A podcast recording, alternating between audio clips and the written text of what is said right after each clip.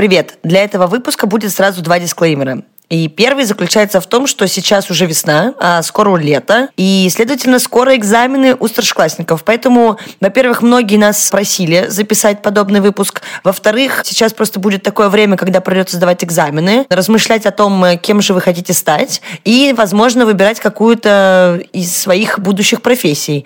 Поэтому мы решили записать выпуск о том, как я и моя гостья вообще решили стать врачами, как мы потом уже решили выбрать именно акушерство и гинекологию, как мы сдавали экзамены, как поступали в университет и, следовательно, как учились.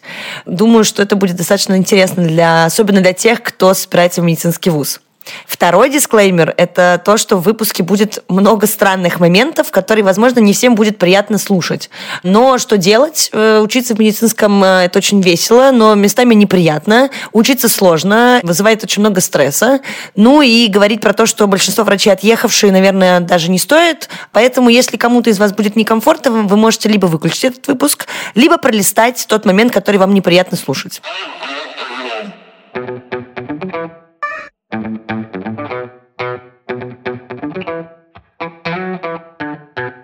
Привет! Это подкаст «Раздвиньте ноги». Меня зовут Оля Крумкач, я врач-акушер-гинеколог и ведущая этого подкаста. Сегодня я позвала поговорить со мной Юлию Игоревну Русакову. Всем привет! В этом выпуске мы решили обсудить то, как мы решили стать врачами, как мы учились и как потом стали акушерами и гинекологами. А еще можно поменять свое решение?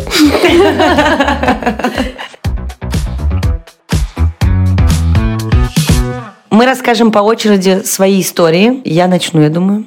Я помню, что в какой-то момент, это был класс 9, я закончила заниматься горными лыжами профессионально. Ну, насколько это можно было назвать профессионально, когда тебе 14 лет. Я пришла к родителям и сказала: все, чуваки, я, значит, ухожу из этого большого спорта. И так как это был 9 класс, мне 14 лет, нужно сдавать было уже какие-то экзамены. Тогда уже было ГИА, и были внутренние экзамены в школе. Я выбрала все, что можно было сдавать, плюс биологию и химию. Ну, химия, слава богу, была тогда еще неорганическая, и мне она нравилась. Биология была для меня просто какой-то чудо-наукой. Генетику я просто обожала. И как-то, в общем, за месяц я подготовилась к этим экзаменам, и, вы знаете, вуаля, я их сдала типа на 5. И дальше я помню, что мама мне предложила, так как она у меня стоматолог, она просто уже знала людей, которые поступали в какой-то спецлицей для поступления в медицинский вуз, и она мне предложила сдать экзамены еще в эти школы. Окей, мы сходили везде, все сдали, и таким образом я стала учиться в медицинском лицее. Он как бы не медицинский, но там можно было взять дополнительные какие-то уроки, исходя из того, куда ты хочешь поступать. Вот у меня, например, было 6, по-моему, у нас было часов биологии в неделю, 6 часов химии. Юля в этот момент просто перекрещивается, когда меня слушает. И я начала учиться в медицинской школе. 2 года, значит, 6 часов этих предметов, плюс тебя реально пытаются изнасиловать по всем остальным предметам. Ребята, у меня была двойка по физике в 10 классе, и я вам скажу, что двойка по физике была примерно у всего класса, потому что у нас был препод, который просто жестко докапывался, например, до того, что резисторов задачи ты рисуешь не на 2 клеточки, а я рисовала вот все время криво, потому что рисовала от руки. Была летняя школа, были прекрасные экскурсии, абсолютно отъехавшие одноклассники, из которых часть в итоге, правда, поступили в медицинские вузы, кто-то хотел быть ветеринаром, но потом стал каким-то финансистом, кто-то вообще не стал никуда поступать. Это были великие 2 года, у нас были пары, у нас были сессии, у нас было какое-то охренительное количество зачетов.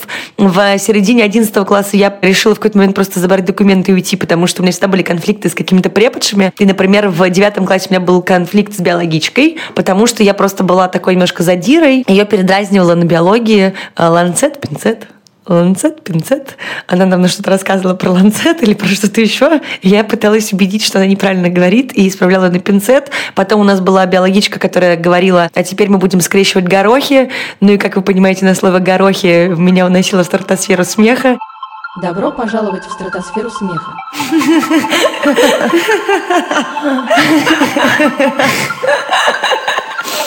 И на этом все заканчивалось обычно.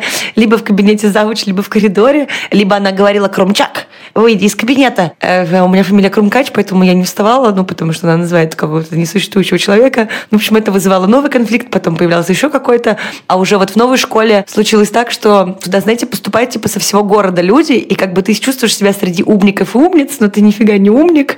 И там у меня был конфликт с биологичкой, потому что я все супер классно учила, то есть мы реально, у нас были тетрадки по 86 листов, и мы должны были вот эту тетрадку типа за месяц вся исписана, и ты должен каждый месяц сдавать весь материал. То есть мы прям проходили ботанику месяц, зоологию, и так все по плану. И в какой-то момент у нас был зачет по ботанике, и мне все просто из класса позвонили вечером, такие: Оль, ты выучила? Я говорю, ну да. И я получала типа 2. Ну как бы, при том, что я отвечала вообще все. А все остальные получали 5.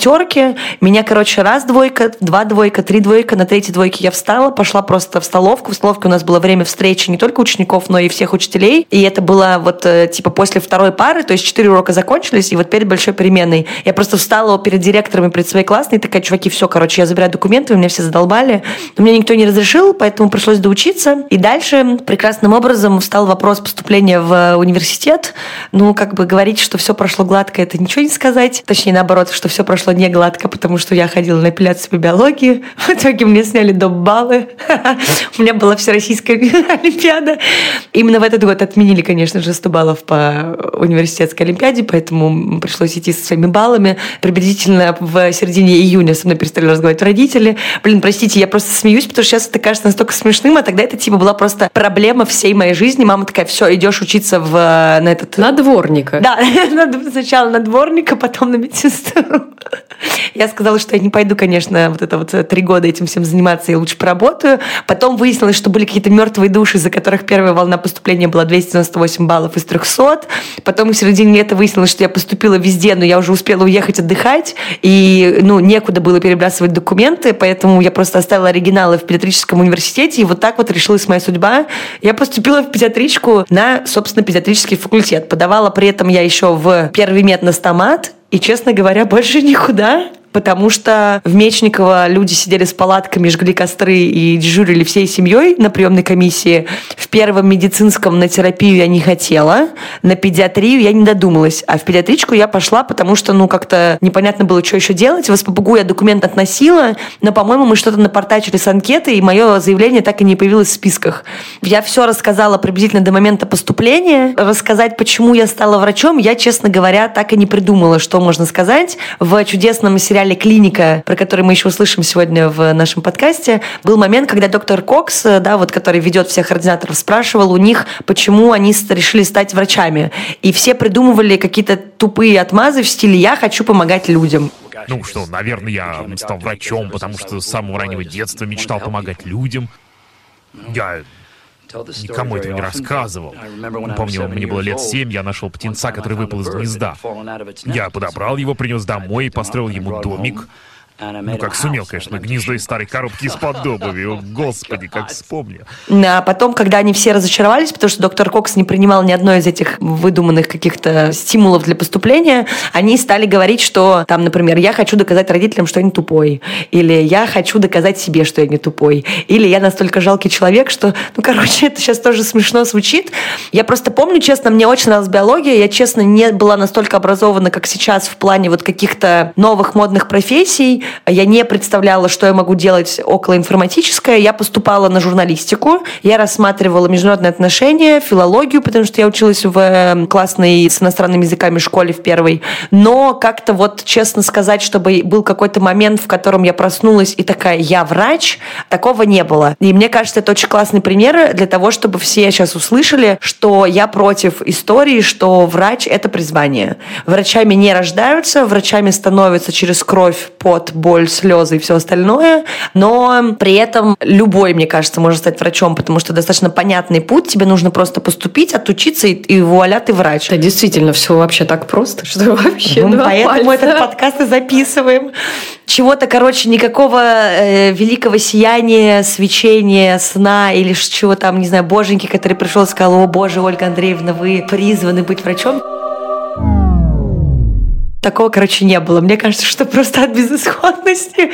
Вот я стала врачом. И, Юля, пожалуйста, поведайте нам свою великую историю. Почему же вы врач? Ну, каких-то прям супер-классных историй у меня не было. Я училась в школе в Великом Новгороде с углубленным изучением иностранных языков. У меня прям люто много было немецкого. То есть прям 6 уроков, дополнительные курсы. То есть один немецкий, немецкий и немецкий. Ну, то есть я глубоко была убеждена, что я пойду на иньяс. Потом, видимо, как-то мозг немножко перестроился в подростковом возрасте, я поняла, что ну какой нахрен иностранный язык? Это же ну вообще как бы никакая не профессия. Не в обиду тем, кто занимается иностранными языками. Ну, я то есть типа очень уважаю людей, которые прям владеют языками, но ну для себя я решила, что это как бы не может быть прям профессией, да? Ну то есть это может быть типа очень крутым дополнением, но не основная профессия. Вот. И, наверное, класса с 10-го, может быть так, я начала учить химию с репетитором. Ну это, конечно, все было прям без напряга. Моя репетиторша постоянно засыпала на наших занятиях. Я тоже спала. И я такая: Ирина Геннадьевна, извините, пожалуйста.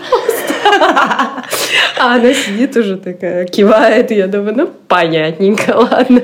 Вот, и ходила в кружок в школе на биологии. Ну, то есть, как бы, не то, чтобы я прям блистала там в биологии или в химии, ну, то есть, эти предметы чисто были подтянуты под то, что я хочу поступать на медицинский. Ну, прям тоже какого-то луча с неба на меня не упало, что вот тебе надо быть врачом.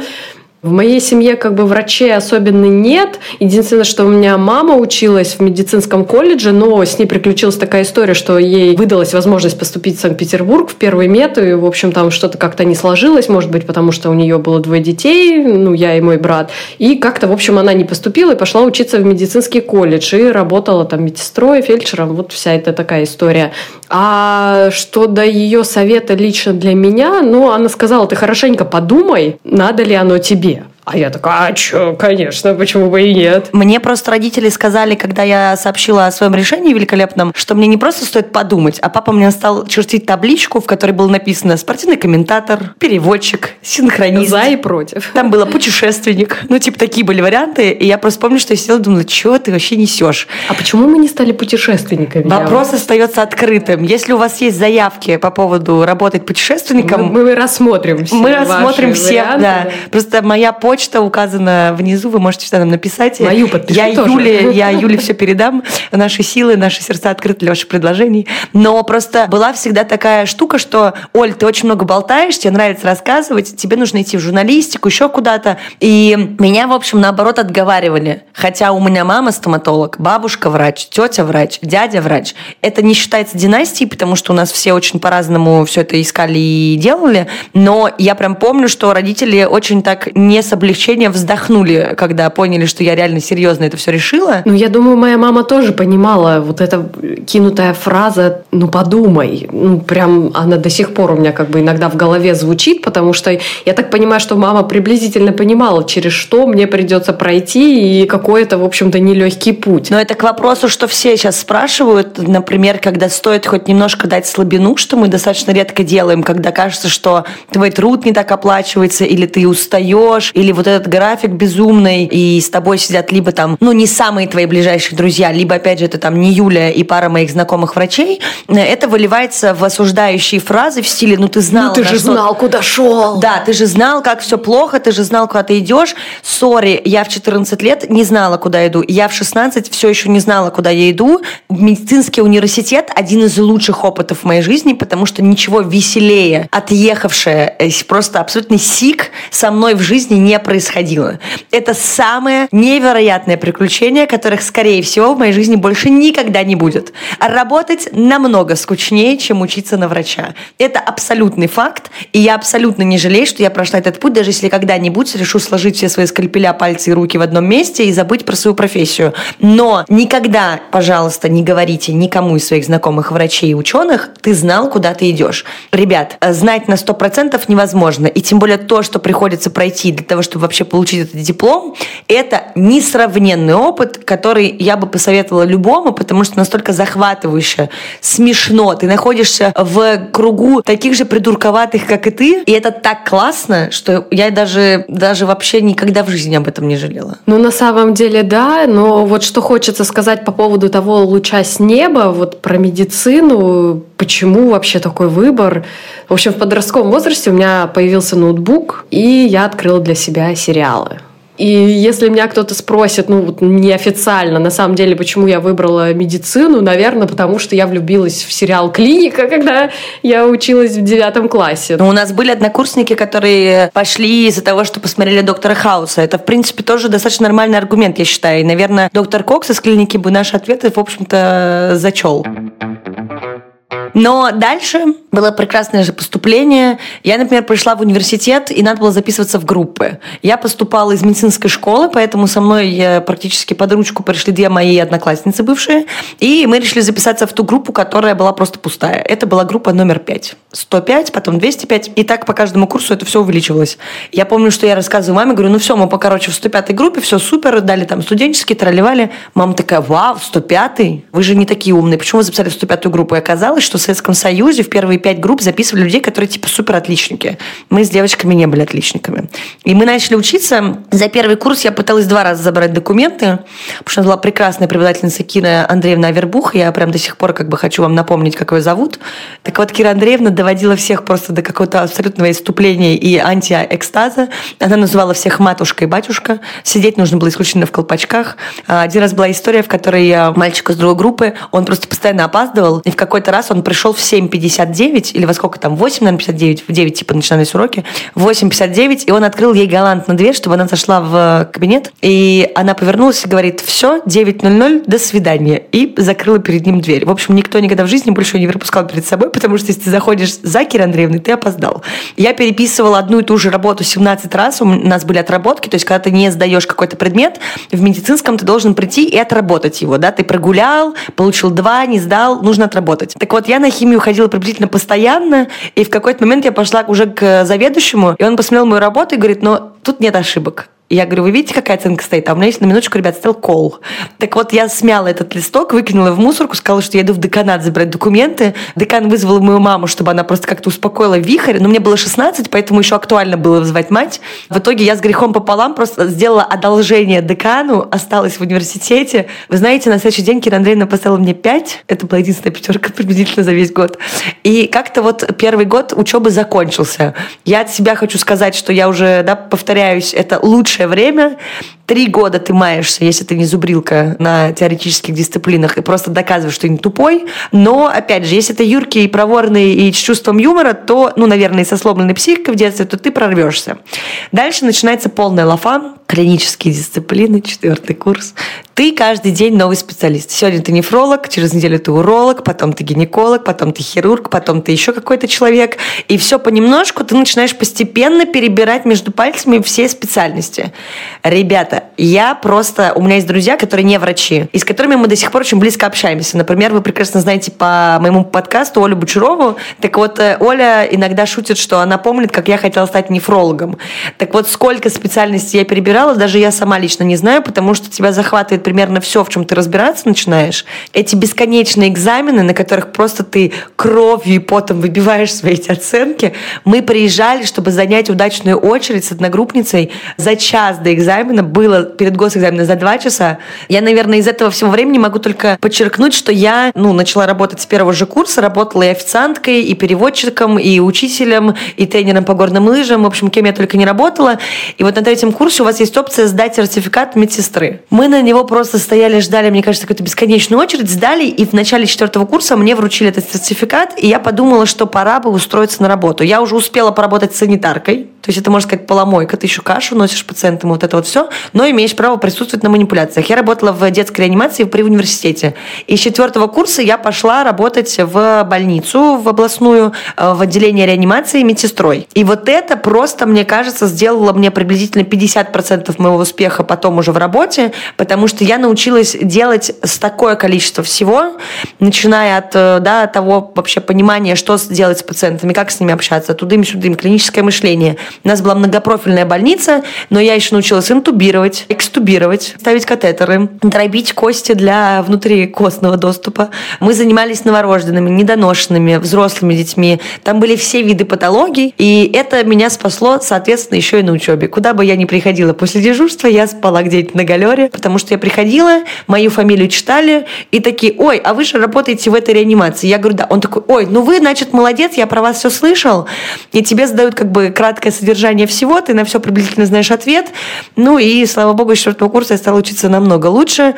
Что, Юля, у нас такой, получается, больше монолог, переходящий в диалог. Но я думаю просто, что не очень понятно, где мы тут можем спорить, но расскажи, что, какие у тебя впечатления остались об университете? Ну, по поводу выбора университета, я как бы была студентом из другого города. Для меня поступление в университет было просто трипом на один день, и куда успел, в общем-то, ты туда и успел подать документы, да, как мы уже обсудили, что я подала тоже только на стомат в первый мед и на педиатрический университет. Вот, и когда я поступала в первый мед, и прям супер там такая отстойная была приемная комиссия, которая говорит: типа, у вас золотая медаль из школы, а чё вы так дерьмово сдали ЕГЭ? Ну, то есть, как бы, мне прям сразу там как бы не понравилось, хотя все благоговели перед первым медом, и поэтому я как-то была очень расстроена, но когда я принесла документы в педиатричку, я когда увидела эти печёночно-желтые корпуса, вот этот ремонт, вот это вообще дикость была для меня какая-то, это просто я как увидела этот универ, я подумала: о боже, мама, пожалуйста,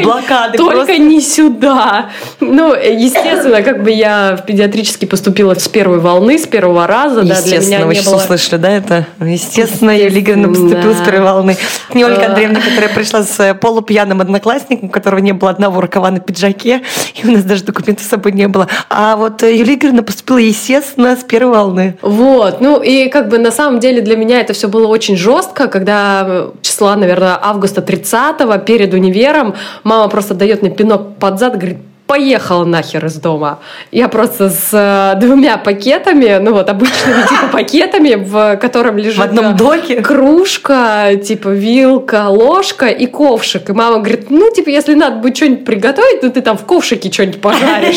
Ну то есть это была вообще лютая хрень. Я была с ноутбуком, с вот этим старым модемом, с сим-карты Билайн. Я заезжаю в эту общагу 4-местную, просто там бегают тараканы. Я сижу одна в этой общаге с глазами на лбу, просто в 4-местной комнате, и там никого нет, мебель стоит вся раком, и я такая: приехали.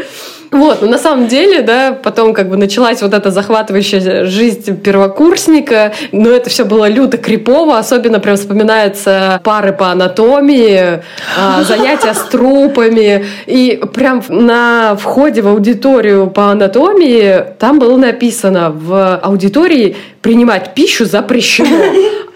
Ну, естественно, когда препод выходил, да, лежит труп, то есть по которому ты там изучаешь мышцы, лежишь такой вот, стоишь, как пингвинчик из киндера, вот этот, который оперся локтем на стол, и такой закусываешь, такой: ну, это мускулюс, там какая-то, да, глютеус максимус. Вот, но самый, конечно, отвал был, когда принесли половые органы заформалиненные, но это вообще был отвал башки. Я один раз танцевала под великую песню в рап, потому что мы уже не могли больше учить мозги. И там стояли ведра с формалином. Я случайно наступила в один. Там оказались какие-то части чего-то. Все это разлилось. Нам пришлось салфетками для носа вытирать пол. Все это происходило с меховой какой-то непонятной каши. В этот же день я поехала к своей маме лечить зубы. Я зашла в прекрасную клинику. Мама сказала: ты сейчас берешь свой рюкзак, оставляешь его за пределами клиники, потому что от тебя пасет формалином за километр. Не, анатомия, это прям вообще было очень круто. Это самые запоминающиеся пары, наверное, из всего университета. Анатомичка в подвале педиатрического университета, где ты сидишь приблизительно с 5 вечера где-то до ну, не знаю, наверное, вечера до 9. Пока не закроется. Да, пока не закроется. И ты вот эти бугорки, отростки, дырочки, форамины, вот это все, и ты уже до такого... Юлечка, а ты не ходила в кружок по анатомии в педиатричке? Нет, в кружок я не ходила. Я записалась, ну, как ответственный человек, которому просто мать сказала, что либо ты домой возвращаешься и идешь в кружок, либо ты можешь не возвращаться. Мы с моей старости пошли в кружок по анатомии. Знаете, каково было мое удивление, что вот по мне кружок по анатомии, это вот из фильмов, да, ты приходишь, там режешь, трогаешь, что-то руки засовываешь. Короче, мы пришли, там лежит 4 пакета, потому что у нас было 4 дебила, которые записали этот кружок.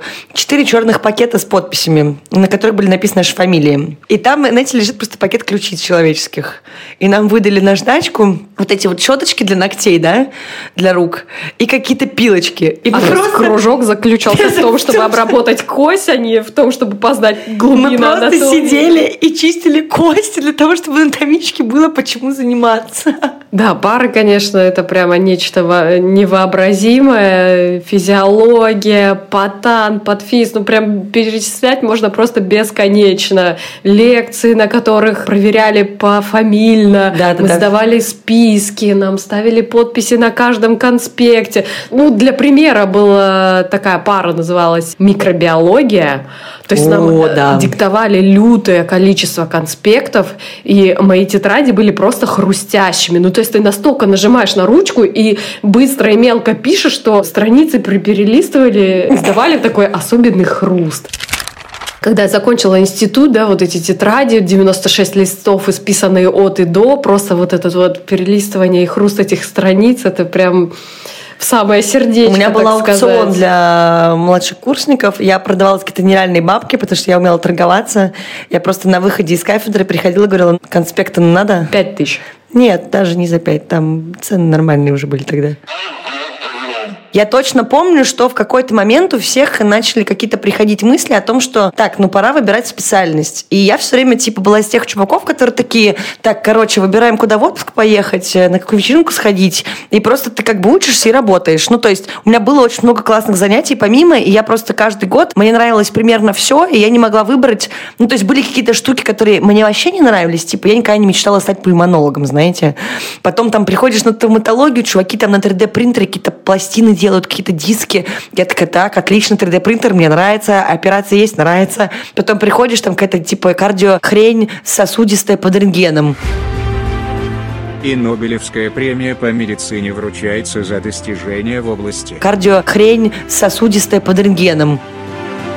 Или там реанимация. Оказалось, что работать в реанимации медсестрой мне в 35 раз интереснее, чем работать врачом в реанимации.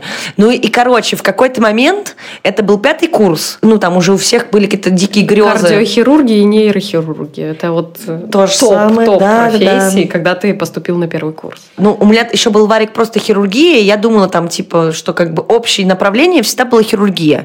И вот 5-й курс, я помню, что просто со всех сторон начали лететь какие-то истории, причем, знаете, такие, как обычно, очень возвышенные, очень высокомерные, а я решил там быть хирургом. И ты такой... Да что ты, черт побери, такое несешь? И я просто помню, что мы с подружкой все ходили. Я говорю, блин, слушай, а ты еще в какую специальность хочешь? Она говорит, я вообще не понимаю, в какую. И я помню, что я тоже не понимала, в какую. И мы, короче, как додики доходили до того, что нужно было... Ну, не нужно было в смысле, а стало понятно, что многие записываются в СНО. У нас очень часто был такой мотив. Это как бы не к тому, что все прыгнули, я прыгнул, а типа, что это все ходят, типа, в научный кружок, а мы что, тупые? И мы решили пойти в научный кружок. Там на тот момент просто принимали в какое-то, ну, не очень обширное количество, и было свободно в кружке по акушерству гинекологии. Мы достаточно люди корыстные, прагматичные, не глупые, рукастые и смешные. Мы сели и такие, что, акушерство, понятная специальность, эффект быстрый, результат понятный, деньги есть, можно уходить из акушерства в гинекологию обратно, можно заниматься пластикой в гинекологии, можно заниматься реконструкцией, можно оперировать, можно не оперировать, а еще есть ЭКО. И вот как-то вот на этих вот волнах мы приблизительно с того момента, где мы стояли, курили около столовки, мы направились к кафедре акушерства и гинекологии, как сейчас помню, пришли и сказали, а можно тут в СНО там записаться, где тут журнал лежит, куда нужно записаться.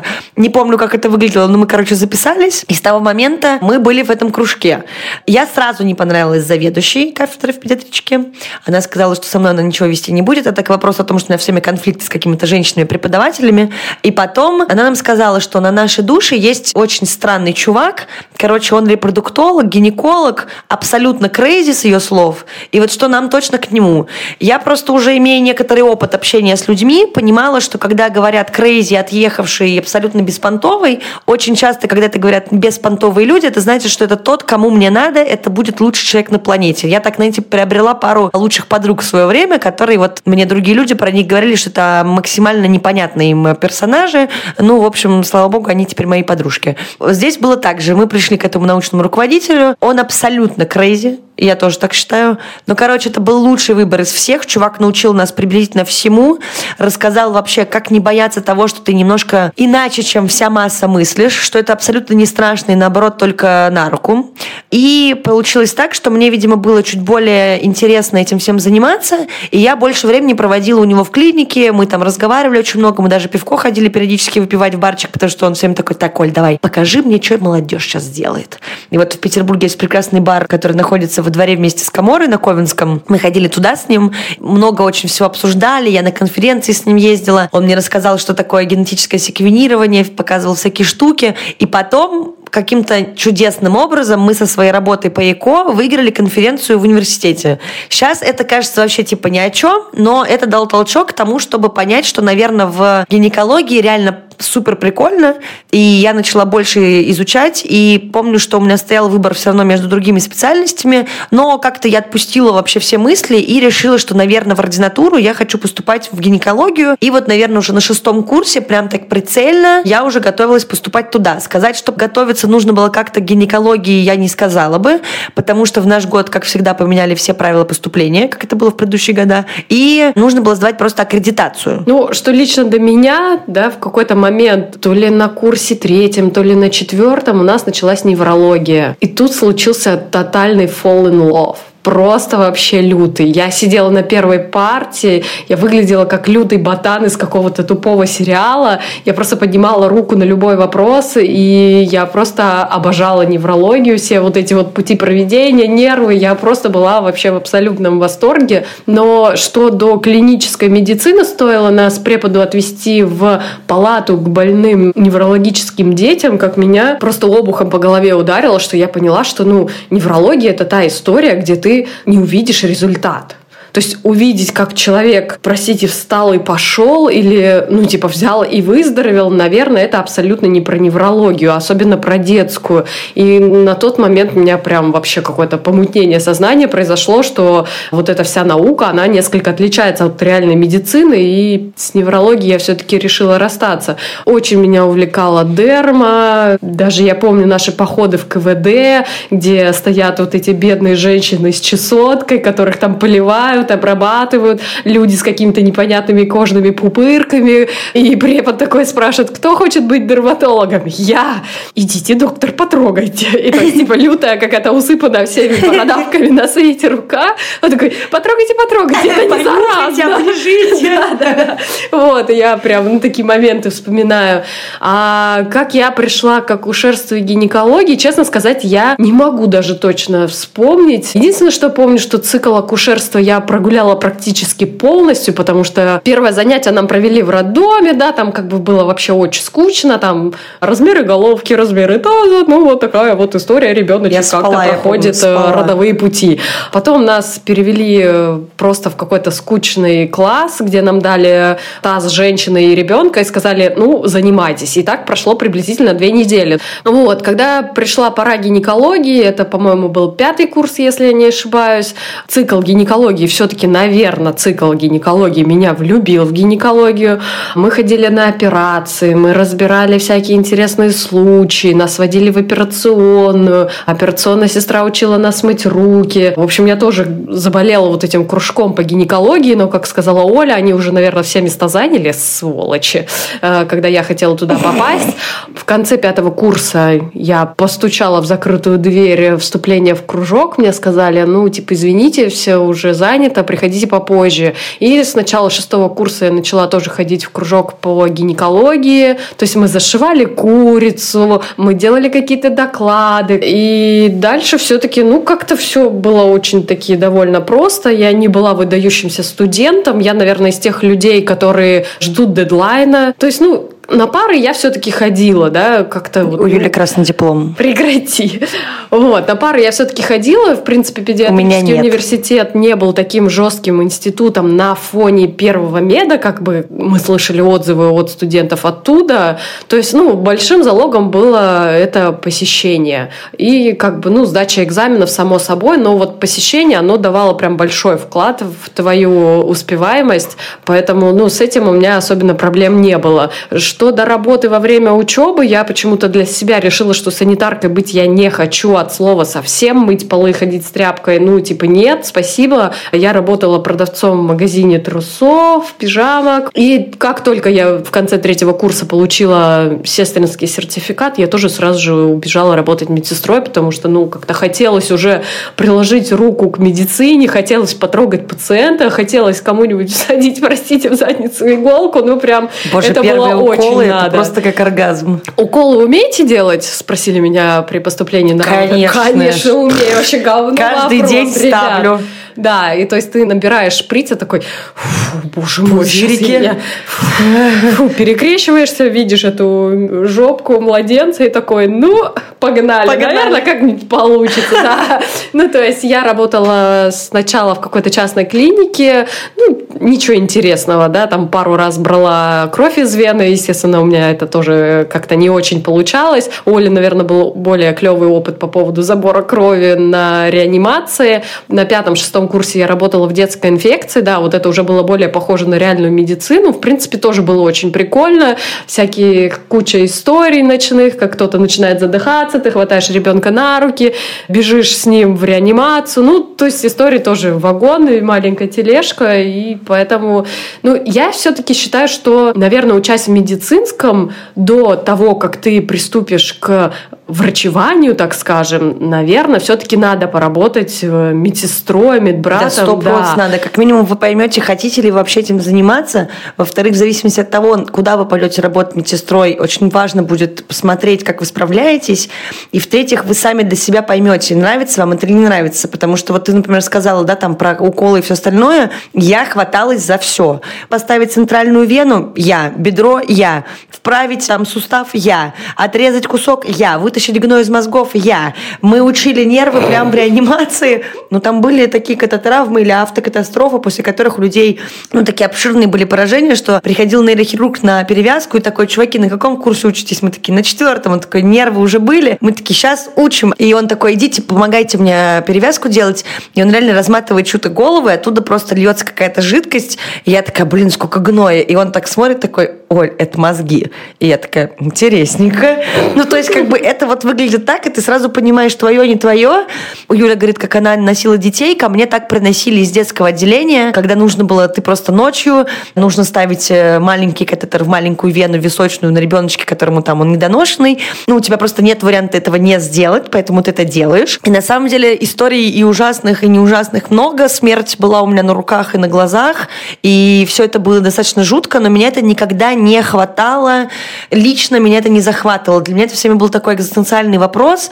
То есть я не понимала, почему дети умирают так рано, почему дети умирают так непонятно, почему люди вообще должны умирать от заболеваний, почему мы не способны это лечить, что делать в таких ситуациях.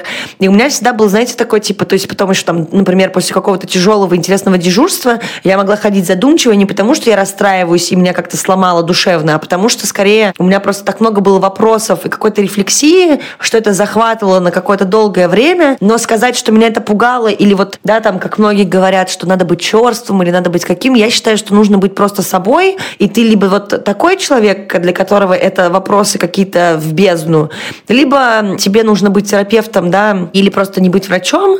И я помню свой цикл гинекологии, что я оставалась с врачом весь его рабочий день в больнице, в которой мы занимались, и мне было так интересно, потому что он все объяснял, давал что-то поделать, и я прям понимала, что вот это вот какой-то, почему-то до этого хирургия мне была интересно посмотреть и поделать, а здесь мне еще интересно прям вникнуть, да, то есть как будто бы ты участвуешь чуть больше. И это не психологический какой-то аспект, а вот мне было почему-то, я даже не знаю, но как-то мне казалось, что это более глубокая тема какая-то. То есть и прерывание беременности, и тяжелые болячки, и удаление органов. То есть как будто это вот не аппендикс удалить, грубо говоря, да, а вот операции по экстрапации матки, не развивающейся беременности. Мне казалось, что в них есть какой-то потайной смысл, и вот это меня тоже очень сильно увлекло. Наверное, в гинекологии меня потряс эндометриоз. Это чисто такая женская болячка. Ну так, в двух словах. Это дисклеймер когда... следующих выпусков. Да, это когда эндометрий, вот эта вот штука внутри матки, которая, грубо говоря, менструирует, она за коим-то фигом разрастается, вне матки, да. Я вообще, честно говоря, обалдела от того, что это вообще существует, что это происходит, почему это происходит. Ну, то есть, очень много вот этой научной подоплеки. Я прям была в восторге от этого. Наверное, даже с эндометриоза случилась любовь с гинекологией, поэтому как-то это и повлияло. А вот по поводу работы на цикле лор болезни у нас был преподаватель, который нам сказал однажды одну фразу, что он все-таки против того, чтобы студенты работали медсестрами и медбратьями, потому что он считает, что взгляд врача, он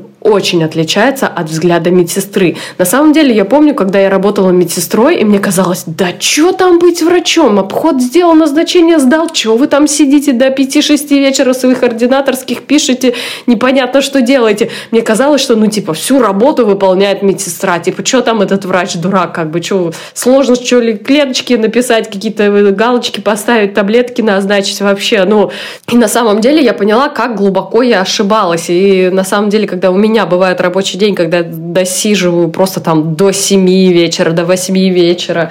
Мне кажется, что всю работу все-таки делает врач. Ну, давайте по чесноку, как бы у каждого своя работа. Но без среднего медперсонала, да, врач, да, никто. Очень важно понять, что даже работал, не работал, деонтология важная штука. Если у вас нет понимания и элементарных правил вообще вежливости общения, за хирурга многое делает операционная сестра. Это ваши вторые глаза, которые проверяют, что вам делать, сколько всего операционные сестры дали лично нам, например, с Юлей, как много нам дали акушерки в свое время, когда мы учились. И это все не просто так.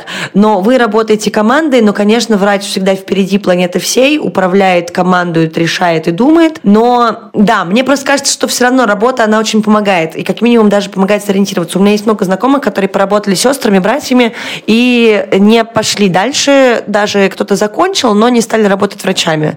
Поэтому тут уже на ваше усмотрение.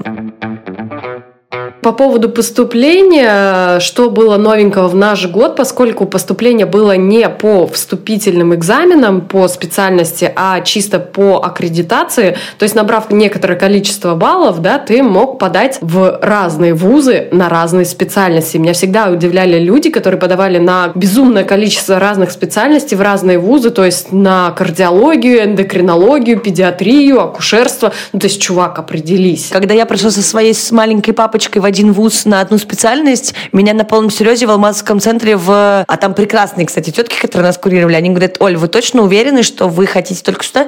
Я говорю: слушайте, ну я, конечно, предполагаю, что если будет все очень плохо, я бы поучилась еще где-то.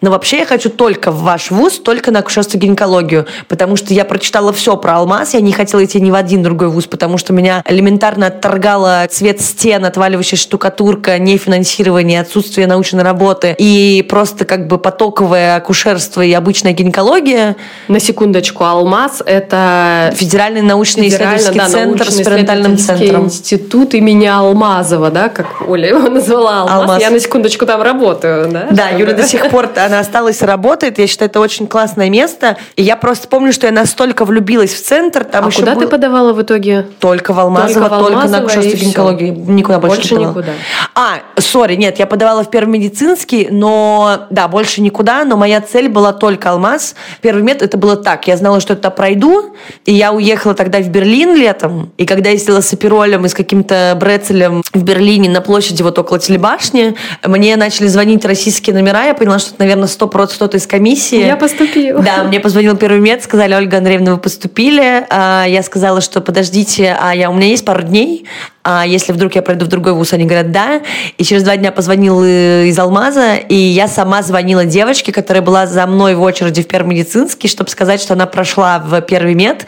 Блин, это было прям очень интересно, конечно. Я прям была очень счастлива, что все получилось. Я тоже была из тех людей, которые подавал только на одну специальность. Ну, На платное, честно признаюсь, денег у меня образования не было. И в то время обучение в центре Алмазова стоило раза в два дешевле, чем сейчас. Но все равно для меня это было как бы неподъемное. То есть я подала в итоге в центр Алмазова, потому что я подумала, о, ну прикольно, прикольно. Но он внушительный. И, да, подала в педиатрический университет, где я училась, только потому что там на самом деле было одно бесплатное место, но если ты учишься на платном, то как для выпускника педиатрического университета была скидка 10%. Ну, то есть это выходило как бы, ну, приемлемо, скажем так. Вот. И я пришла подавать документы в центр Алмазова и сказала, что я буду подавать только на бюджет, потому что, ну, другого варианта я не рассматриваю.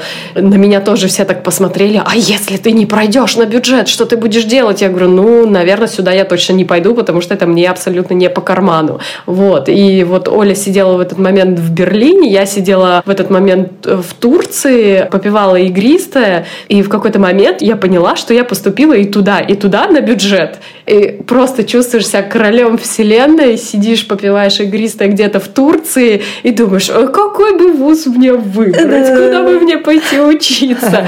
Ну, поскольку педиатрическим университетом я уже была сыта по горло, наверное, к концу 6-го курса, поэтому я все-таки решила выбрать центр Алмазова. Ну и дисклеймер к следующему выпуску, как я понимаю, который состоится...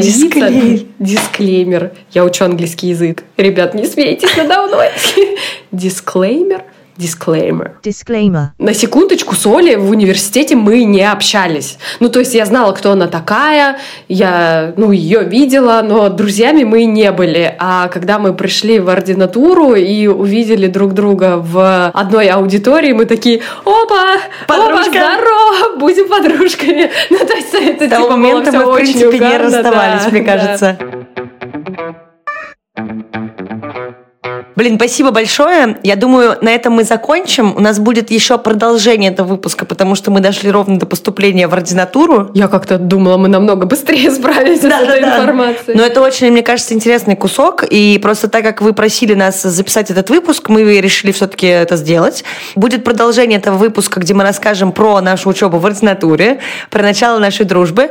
Я думаю, что мы немножко успеем захватить кусок начала работы, потому что это очень важный был момент. А ординатура была вау, но очень много подводных камней, которые, я думаю, мало кто обсуждает, и мне, например, о них даже мои знакомые никогда не рассказывали, но мы расскажем максимально вам подробно и честно, как это было, и расскажем про начало работы, потому что, ну, это кардинально отличается от того, как мы учились.